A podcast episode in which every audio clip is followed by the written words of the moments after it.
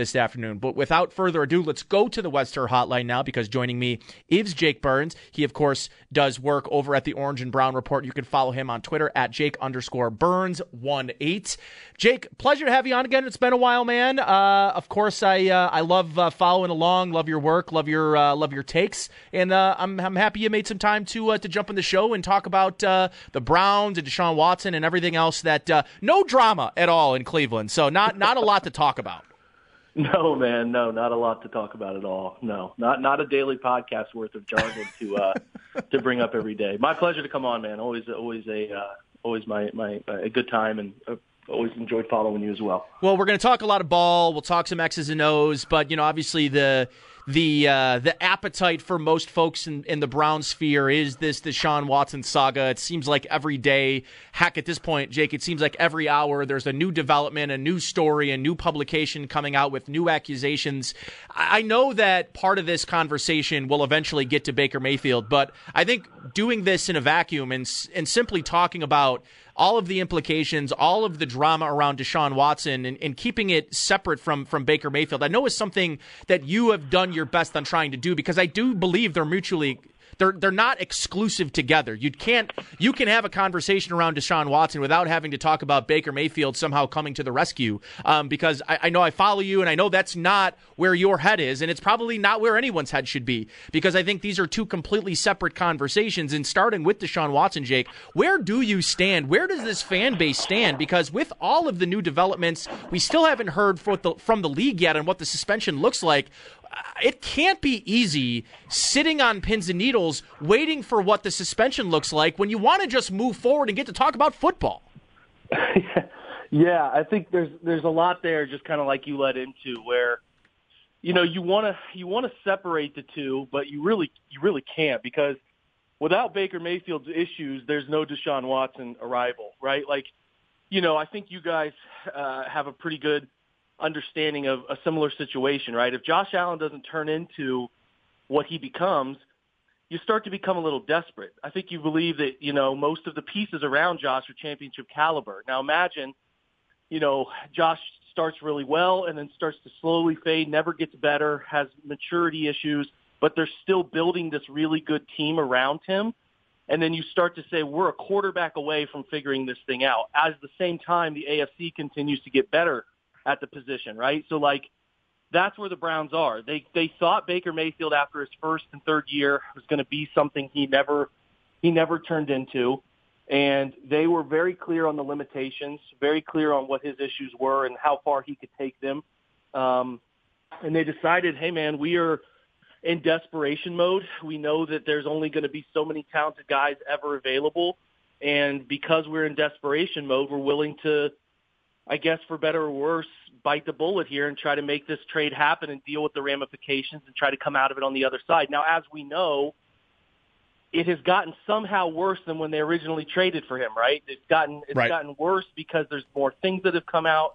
Now, whether the Browns knew this or did not know this, I don't know. I'd have to think that they knew the the plan of strategy for the the, the defense attorney, not the defense attorney, but the uh, it's not a prosecuting attorney, but the representation of those coming after Watson, uh, you know, were, were, he was going to have some plan to put pressure on Deshaun Watson simultaneous to the league and try to get him to settle. He's ultimately trying to make money for his clients, as he should. If there is no criminal uh, situation here, which we know, based on what we know, that there's no criminal element, then accountability usually comes in the form of money. So he is trying to put forth a plan to get money for his clients. So um, you, you listen, Watson could be guilty of this stuff. I, I, I try to say I'm not judge, jury, executioner. I, the stuff here is it's terrible optics. It doesn't look good. If you if you had to put people in front of a yes or no answer, I believe most people would say that yeah, something pretty nefarious happened here. So that part of it is rough from a Browns fan's perspective because really, like you said, Nate, all we want to do is talk about football but the decision to go upgrade the quarterback position the way they felt they needed to has brought so much baggage, and it's really, really challenging to stay A, positive, and B, you know, even if Watson is some miracle here exonerated of everything, the civil trials come and go, and he's not held liable or whatever.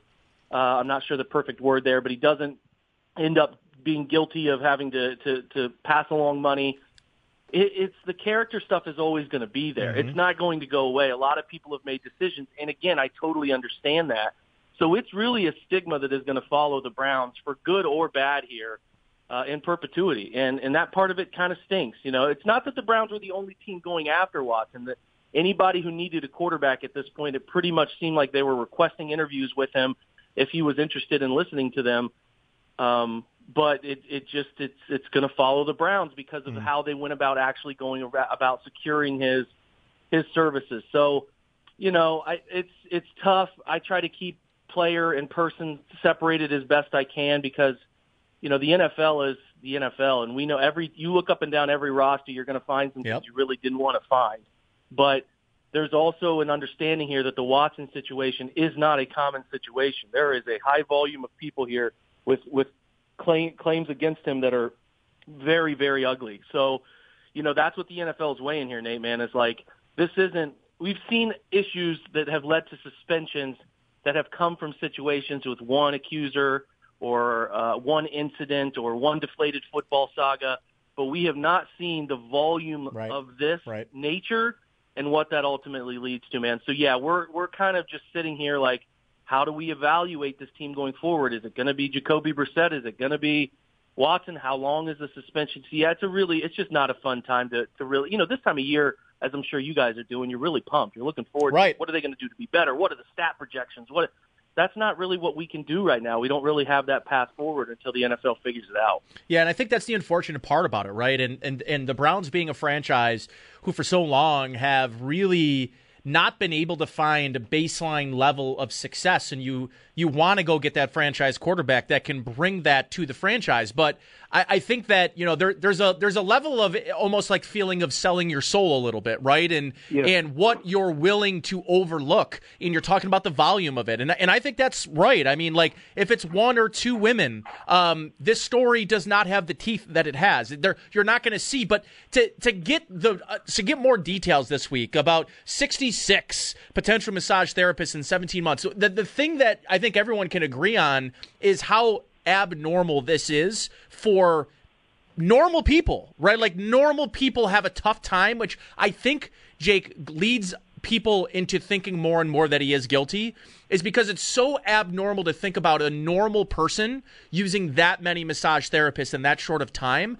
I think makes it harder and harder for the common person to think that Deshaun Watson is innocent, right? Because of the sheer volume of it, but because of who he is, the money that he has, the power and the position that he's in, the common folk cannot relate to what he's going through. And I think that has also been a really big disconnector for everyone, including probably Browns fans who feel weird about it. Like, there just is nothing where you can say, oh man, I had a buddy that dealt with the same thing, a false accuser, blah, blah, blah. Like, that does not exist here because of the sheer volume of it and the growing, it seems like, volume of it. Yeah, there's no doubt, man, that, that, that it's really hard to mentally get to the point where you can say 22 to now 26, 25. I'm not sure what the number sits at, but are all are all lying. I I I think that the thing, Nate, that is hard here is is yeah, like there's no doubt in my mind, and again, this is a family radio, so try to keep it PG. There's no doubt in my mind that he has a uh, um, uh, a, nymph, a nymph, nympho nature about him. I think is probably the best way to put it. He uh, he definitely is into that sort of stuff.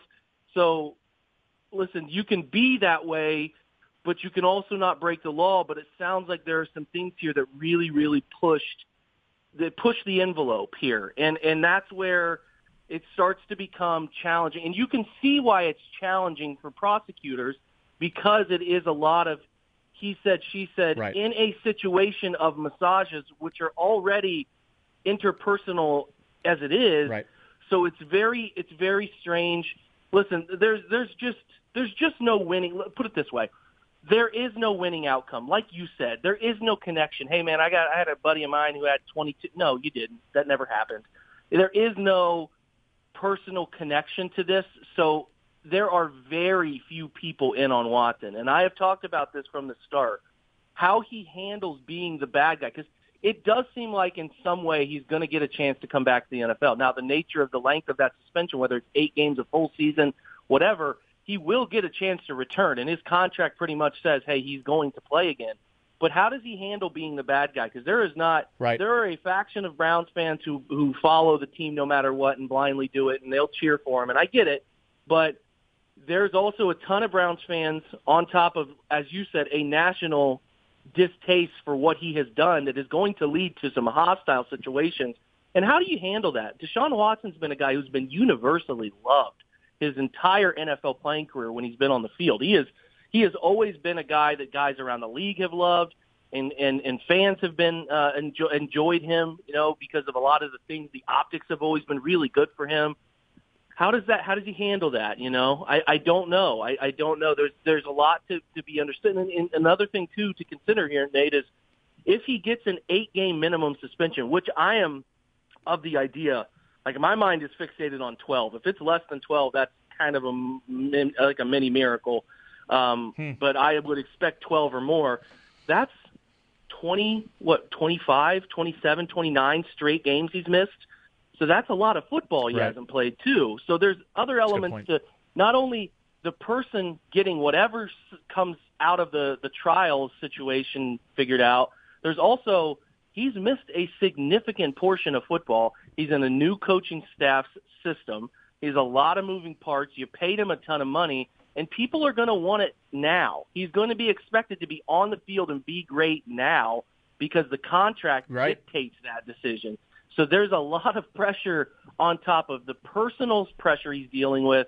It's the it's the professional pressure, which there will be a lot of people gunning for him, and and and that is again, it's it's an understandable thing. So we'll see what shakes out. But I have called this the, the the biggest turning point in the in the Cleveland Browns franchise since they moved. I mean, it is a it is a monumental decision that they made.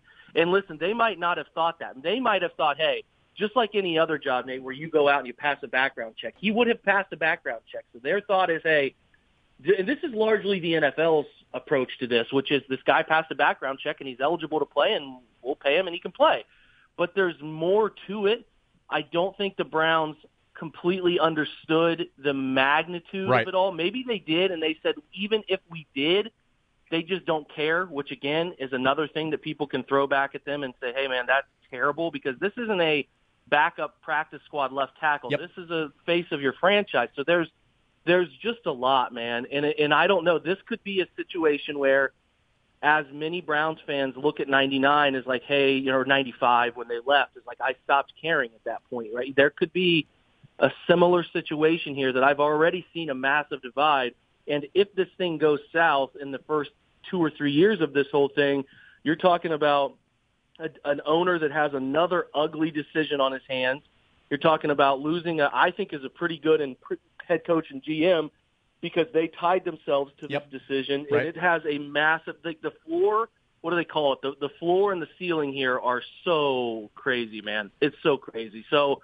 I would have not done it. I I, I was uh, pretty pretty happy at the time, Nate, to have moved on from it when they when the announced or whatever source got out that the Browns were eliminated and kind of preparing to talk about some draft options and right. and and you know how they handle maybe a Matt Ryan trade or something. And then that decision happened, and it was just like a sinking feeling because here we are, June 11th now, not talking about anything on the field. We're talking about more of the negative that he has brought instead of anything positive. So it's just tough, man.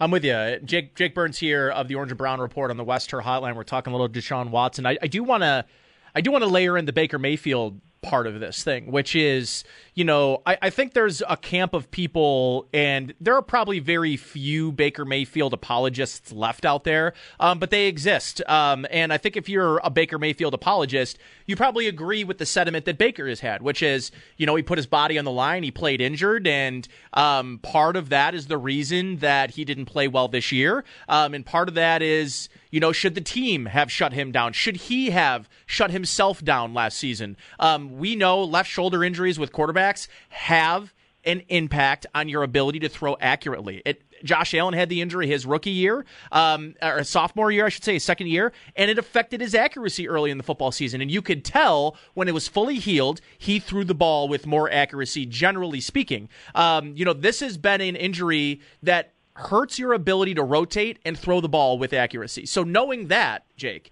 Where are you with what happens next for Baker Mayfield? Because you know the the conversation goes to: Is he playing for Carolina? Is he going to get traded? Is he going to get traded to Seattle?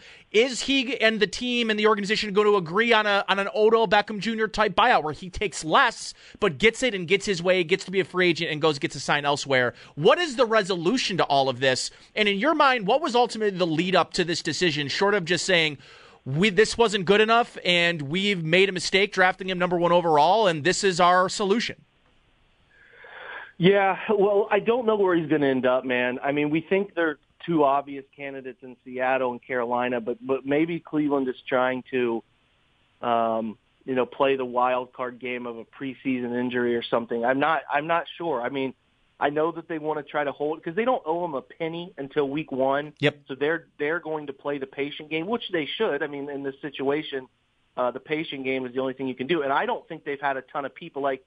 I don't think they've told people no. I don't think they've had a ton of people calling for Baker Mayfield. So people will be like, well, they haven't done right by him. Well, I don't think there's a ton of people calling for him, man. And I don't think they want to just pay all of his $18.9 million to somebody else because that's the same as releasing him. At that right. point, you yep. just cut him and let him pick his team.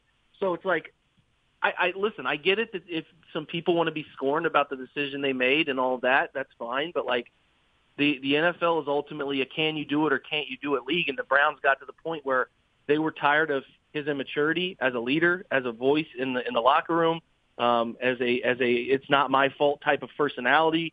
As uh, as the season wore on, you could see that he was just rubbing everybody involved in the wrong way and it just got ugly and it, and it got ugly and they and they they got desperate and they made yeah. they made a move that we'll see man that move might ultimately be the, the the wrong move but I don't think that that move necessarily meant that Mayfield was going to be here if it wasn't made. Like I just think they were done with him. So they were aggressive in a Kirk Cousins discussion.